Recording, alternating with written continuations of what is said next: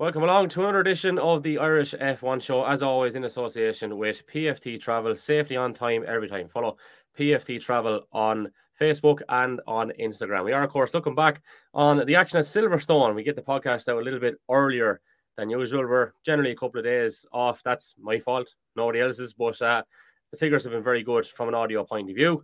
And that's where we will keep most of the content. So the full episodes will be going out audio only and we will have a clip or two perhaps of the video action up on our YouTube and Facebook, Twitter, and Instagram channels at Irish F1 Show. Barry Rabbit is missing in action. He was out in Mondello today and he is scrambling to try and get back and have a look at the F1 without any any spoilers. So I'm joined here by Richard Carney, who has taken a bit of a sabbatical away from a nice little tasty beverage or two uh, to join us here. Richie, how's things? Grand, Kev. Yeah, grand. Um, was meant to go to Mondello myself today and have a look and support Barry and Shane and a couple of more guys up there, but didn't make it. As we all know, I have a chassis to rebuild and an awful lot of work ahead of me. So it was time management better spent in the shed. Yeah, that's it. Yeah, and then uh, a beverage or two to take a bit of heat off after putting in all the work. So it has to be done, Richie. Has to be done. So what way is it coming along? Are you making progress with it, yeah? Yeah, we're getting there. It's gone for powder coating. New bodywork has arrived. We're suspension come up. Uh, suspension components are arriving each day, and yeah, it's once I get the chassis back, it it'll take shape pretty quickly. Yeah. I was actually looking at a video earlier. It's funny, but it's not really funny what you have to do in the cost of it, but it was actually what it takes to run an R5 rally car in terms of costing. And um, just was 30, 30 euro a kilometer or something each competitive kilometer. And I was like, how do privateers do this shit at all? And uh, it's, it's, just mad. mad. As you said several times before, Richie, as you said several times before, and Barry always said, the day you start counting up what you spend on racing is the day you never race again. Yeah, yeah, yeah, and and don't tell the wife either. That's the most important thing. But, uh, um, yeah. No, I'm lucky enough. We run on pump, pump fuel. Um, Barry now, Barry with his F3, he's on race fuel. So, I mean, his fuel bill per weekend is phenomenal. You know, it's, it's, it's it, uh, it would frighten you, you know. So you can only imagine what the F1 costs. Yeah, what's the what fuel would, would Barry be running up there? Just out of interest, what's the the brand? Elf Carless. Elf stuff, yeah, yeah. Because there's VP there as well. Does that does that go into them yokes, or is that for a different machine altogether? I'm not quite sure which he uses. It's either. Yeah. Carless or VP, but it's one or the other. But it's fucking yeah. sh- it's dear. oh yeah, yeah, absolutely, mad, mad stuff altogether. Head. So, look, I suppose in the middle of all this chaos, you, you obviously kept an eye on on Silverstone. So, the outcome hasn't changed in the sense that it is yet another Max Verstappen victory. And uh, as we were reminded earlier, when he actually won over there the last time, I think it was at a stage, wasn't it, where they were doing two circuits to make up for the lack of races during lockdown. So it's the first time under the guise of British Grand Prix that he's actually won it. But he had a little bit more work to do. I suppose he never would it be fair to say he never looked in, in monumental danger, but at the same time, three seconds is a little bit closer than some of the previous ones he's won by. Yeah, to be fair, um, I have to say I thought it was a great race. Um, mm. I really enjoyed watching it. Um, I don't really know if the three and a half or four seconds that Max won by is is justified in the sense that he just set it there or he could have drove off. You know, if pressure came on, he could have went harder. I, I don't know. If if he couldn't have went harder, that's a serious display for McLaren. You know, yeah. considering how their season have got, has gone so far, their upgrades have been superb. Like young Piastri up there, you know. I mean, like I said, I don't know. I, I, I have an inkling Max could have driven off a bit more into the into the distance. He was tire managing towards the end with the softs, but um, geez, fair play to McLaren. Like that, that that's some turnaround. Yeah, I mean, it's the story of the weekend, really, Richard, in many respects, and it was going to be the question that I was going to lead with, but I kind of got sidetracked by maybe coming to the conclusion that it was probably the most comprehensive three second victory that maybe Max Verstappen might have had. But as you say, all juice to McLaren. Like what my, my simple question on McLaren is how has this happened? Is it too is it too simple to say that an upgrade has come and they've got quicker, or is there a little bit more to it? Like, I think there's a bit more to it. I think when you look at their um, bodywork and styling, I think they've basically copied Red Bull in their aerodynamics and styling, and um, you know, it's paying dividends for him. I mean, we all know Lando, super, super quick driver, and I've said it on this before. He will be a future world champion, but um, to give Piastri the upgrades and for him to put a P three in the grid in qualifying, like that's that's that's fair going. Like that that hmm. that's that that takes a bit of doing. Like yeah, like I suppose Piastri, there was a lot of talk about the controversy and the, the events that I suppose resulted in him being at McLaren in the first place. So, would you say, even though it's taken a little bit longer than you'd expect, that he has now maybe silenced some of those critics for for what he opted to do? Absolutely, yeah, absolutely. I was um I was very critical of him. I thought, you know, maybe he wasn't getting anywhere near Lando in the old McLaren, as in before this, this new weekend, McLaren. Yeah. But but um, he couldn't get near Lando's pace, and I and I was being critical of him, but he silenced me this weekend. Absolutely fair play to Oscar, top job. Yeah, so like, I mean, it is, it is a bizarre set of circumstances whereby you know you mentioned a McLaren is on the front row you know, it just seems to come completely out of nowhere. And Piastri, right up there, you know, as, as you suggested as well. And it's just kind of one of those things where you think to yourself, what are what are the exact set of um, conditions that that can make this kind of happen? And when you look at maybe where Alonso ended up, okay, right, seventh, it's not the worst thing in the world, but all of a slap, you're looking at what was a, a very consistent podium placer uh, in the early part all of a sudden looking like Jesus. You can't just suggest that the car has got bad because it's not. But other cars have improved. So, do you think maybe over the next couple of races, or is there an indication today, perhaps that Aston Martin have rested on their laurels slightly? Is there more that they can actually do? Yuda has the insight now to, to try and bump this a little bit. No, I or don't do at all. No, that's a very interesting point because you know Alonso stated, I don't know, first, second race in, third race in, maybe that he he should be on the podium every race. But um, honestly, honestly, I think it's it's more of Aston Martin had their development done and brought to the circuit in the early stages of the season, mm-hmm. and and I believe the others have just caught up. Like Ferrari have gotten quicker, now you, we see McLaren right there, and I just think maybe uh, what way could I word this? Like um, Aston Martin, Aston Martin showed great early pace, but the other teams around them have now caught up and taken yeah. and and overtaken them uh, uh, essentially. So um, I think Alonso being seven. No, listen, it's it's circuit dependent as well. Uh, McLaren are not going to be that dominant every circuit they go to. Um, unfortunately, we have only one team that's that that is that dominant, no matter where they go. But um, no, I think there's an interesting battle coming between McLaren, Ferrari, and uh, Aston Martin. Mm-hmm. Like I suppose when you consider the hopes that Aston Martin would have harboured for this weekend. They're not, I guess, going to be overly pleased with with how the weekend has gone for them. No, no, absolutely not. Absolutely not. They're like they're a team. Listen, they are a team on the up, and the money is being spent in the right areas, and they're re- recruiting good people. So, I mean, can we call this a dip in Aston Martin? I, I don't really think we can call it a dip. I just think it's it's part and parcel of their development to get quicker. Um, you know, when you think about with McLaren, McLaren's car now is an absolutely, totally brand new car from mm. what the start of the season was. Yeah. Some might say they copied the Red Bull. I'm not saying that, but um, you, we've just seen how quick they went to Silverstone.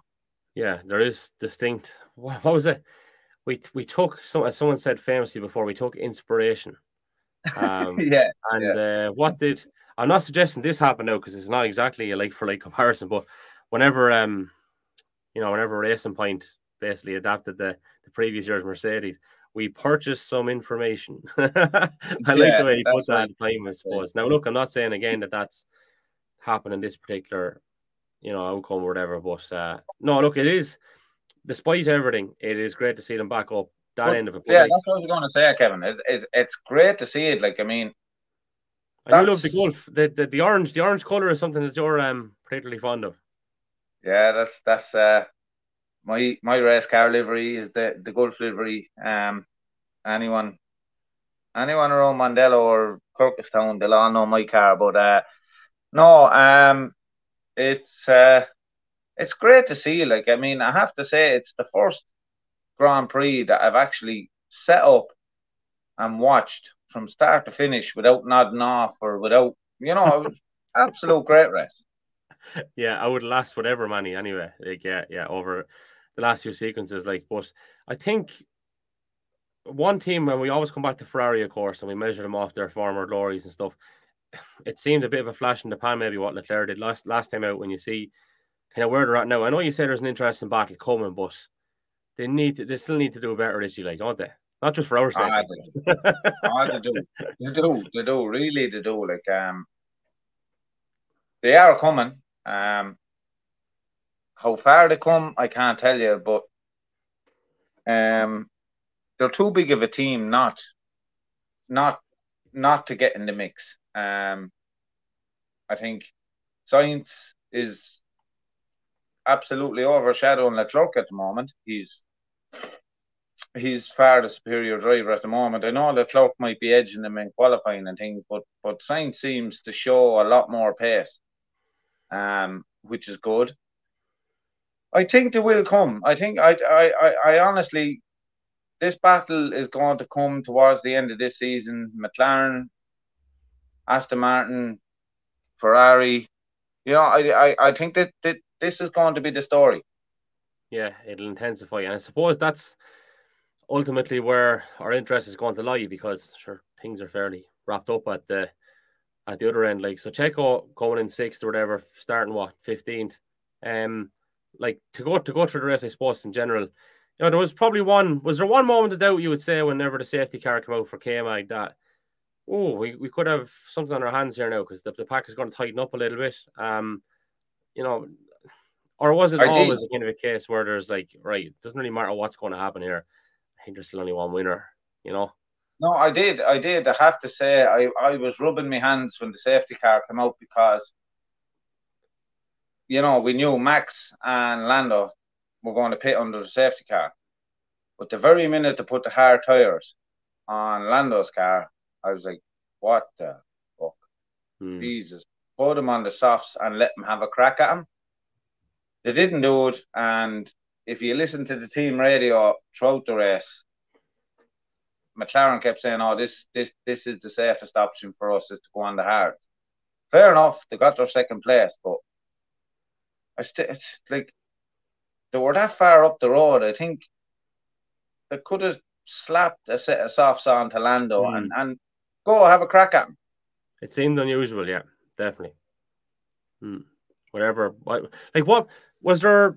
It wasn't one of those things where because they'd already used up the that tire rules. Or the way you have to use a certain amount of whatever. What was what would be the any known logic to, to putting on Harris in that situation just for the gobshite like me? Um, the the logic be, behind the hard tire was um, in Silverstone over the weekend, the soft tire was lasting an average of about 11 to 12 laps before it mm. dropped off. Um, but George Russell started on the, the soft and went 20 something odd laps. So that, that changed everything throughout the weekend. Hence the reason everyone went on softs after the safety car. Now, the McLaren at the moment switches on its tires really quickly and it's really good in wet conditions. Over a race distance, the McLaren probably doesn't touch the Red Bull in the way it uses its tires. So I would imagine Lando's engineer and Piastri's engineer was like, listen, we're guaranteed second and third here. Let's go on the safe option, put the hards on it, and just bring it home. Hmm. Plain and simple. Yeah. Look, I, I guess there's an argument to be made for both, but I suppose if you've seen what's what's gone on and you know there's a risk to take, maybe that is a lesson to them going forward that maybe if we're in that situation, look, every circuit's going to be different, so it's not fair for me to suggest that either, right? But the ability to just take the gamble, you know, and take the calculated risk, that is the difference possibly between P1 and P2, like when you consider what was in it maybe at the end. And w- would you feel if they had to put a set of softs on, genuinely, that we could have been looking at it for a story, or does Max always just find that little way? I still think Max wins, but I think we could have had a humdinger of a finish. Hmm. That McLaren was so fast in the high speed corners. It's it's it's low drag, it's it's downforce. Like I said, in the high speed corners, that thing, like you see him when Lewis started to get on top of Lando towards, you know, after the pit stops. But the, you know, even with DRS, Lando could pull that gap through the high speed stuff enough. So Lewis couldn't pass him and eventually was able to pull away from Lewis. Um,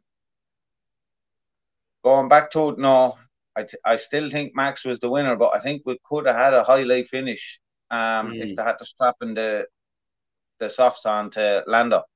Yeah, uh, I like you, Richie, have uh, a huge draw for a nice livery on a car, and I, I liked what I like what Williams did this weekend. But uh, there was one particular part of it, the way the Duracell thing. I know it's it's not something that is unusual. We would have seen we've seen plenty of things before, but there's two things that I like. I like the way Google Chrome have their um obviously their logoing around the the wheel on the car, which is savage, and the Duracell thing on the yeah, on the Williams is is genius as well. And we've seen a good few of those, I suppose, down through the years. But I believe now, let me just get me facts and figures right here, uh, courtesy of the F1 website and same dude Sean Kelly does it the whole time. Barry hates this part, but um, they're they're quite they're quite useful.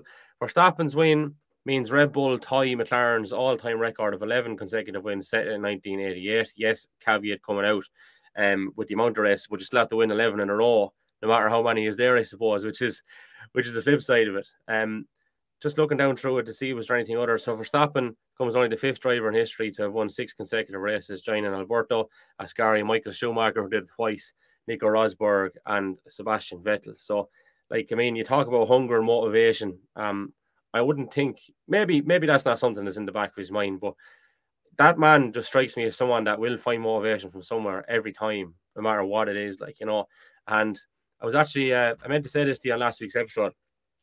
They were saying in GAA terms when you don't have beef with another county, I think it was like Galway and, and Waterford or something, you, you create that beef, right? I don't know how Hamilton would create beef though because he's a vegan, so that would be no good to him, right?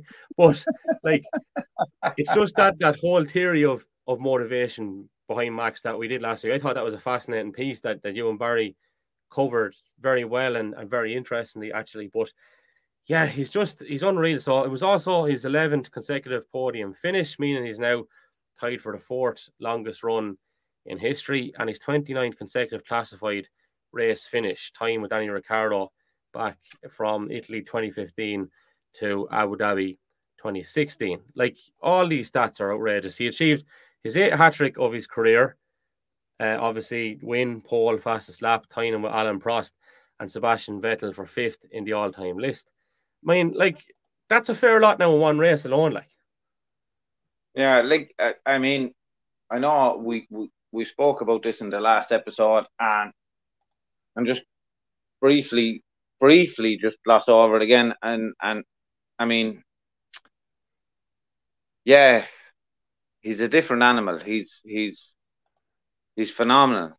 He he can drag the best out of the worst. Um, but in the same breath, you have to have the car. I mean, yeah. If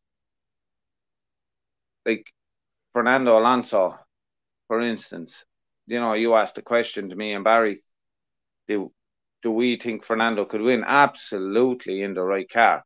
Now, do I think Fernando could dominate the way Max is at the moment in a Red Bull? Don't think so. Don't think so. Yeah. I think he's just he's just that ruthless step. Yeah, he's just he, you know he's phenomenal. I have to say phenomenal and drags the best out of any. I, I'd say like you put you know an old analogy we use around Irish circuit racing. You know, you put him in a shopping trolley, he'd still fucking win. yeah, yeah, yeah, yeah, and he only had to put two euro into it. Um, he, he's, yeah. he's a right bit of stuff. Hamilton, in fairness, this is another interesting one, Richie. Um, his P3 was his 14th podium finish at Silverstone. He already has the record for most podiums at a single circuit, but that's that's serious going, knowing that like whenever it's your home race or home event, there's probably a little bit more pressure because you want to do well. You will put a bit more pressure on yourself. He's always delivered, hasn't he? In fairness to him. Ah, to be fair, listen, I'm not his biggest fan and I've never held my hand up to be his biggest fan, but have to say I was I was happy for him today. I have to say he's he's struggling in the Mercedes. He's like he's dragging the best he can out of the car, and I was delighted. I was delighted for him to finish up in the podium. I have to say, and like I say, I'm not his number one fan. I never will be, but I was delighted for him today. I was. I'm rubbing my hands now with this one because this could be this could be a tricky one. I don't know. Is is it a fact or is it fiction? I'm going to read it out and I'll get your natural reaction. Two British drivers finished on the podium in a British Grand Prix for the first time since 1999 when David Coulthard was first and Eddie Irvine was second. Ah, oh, will you stop? I was actually going to message Eddie Irvine personally and ask him, do you state yourself as British or what's the story? Hmm. So, like, that might not be a fact. this is a, this is what's at stake here. Um, yeah, I, I, I, actually I can't say whether it's a fact or not because uh, I can't remember back whether Eddie Irvine ran under a Northern Ireland flag or a British flag. I can't. He definitely had I'd a shamrock on the helmet from memory. Yeah, um, yeah, he did. He had a big green shamrock on his helmet, so I don't know. I don't um, know what um, this doesn't mean, but we're not going to turn it into the Irish sectarian show either. I suppose at the same time, but I just no, thought that was an interesting no. one. Um, yeah, you know, it, yeah, I heard that. I heard that as well. I heard that as well, and I was like, "Oh my god, oh my yeah, god." Yeah. Anyway, yeah. anyway, go on. so, Rich, look, I mean, at this particular juncture, we've had an awful lot going on in a very quick space of time, and next year, I think I I read within that calendar, there's going to be three um, we'll say three periods of three races on the spin, you know, week on week, which is a, a fair fair demand, uh, not including, I suppose, ones where you only have a week in between. Uh, but thankfully, there is a week of a gap now, and Hungary's in a couple of weeks' time. Uh, is there any last thoughts on on today before we kind of have a quick look ahead? And and is there any hopes that maybe you might harbour for for Hungary in particular that um, you think could be of interest? Well, I, I'd hope McLaren carried her farm from Silverstone to Hungary. I hope Ferrari continue to improve and Lewis's Lewis's podium today just just shows that Merc mightn't be that quick over a single lap, but that has good race pace. So, mm. like we said earlier in the in, in the podcast, there he, you know, I think the battle for second, third, and fourth is going to be it's going to be very interesting. Yeah, Sure is, Rich. Sure is. Well, look, Rich, we'll leave it at that. Enjoyed the chat. Uh, Barry, obviously, as we said, sends his apologies and uh, he'll be back with us for the next one. We'll thank PFT Travel once more, our supporters, safely on time every time. Obviously, you get them on Facebook and on Instagram. You get us on Facebook, Instagram, and Twitter at Irish F1 Show. And if you like what we're doing, you can support us for the price of a coffee or a price of what Richie is sipping out as this episode is transpired. Richie, thanks a million. Pleasure as always. Thanks, Kev.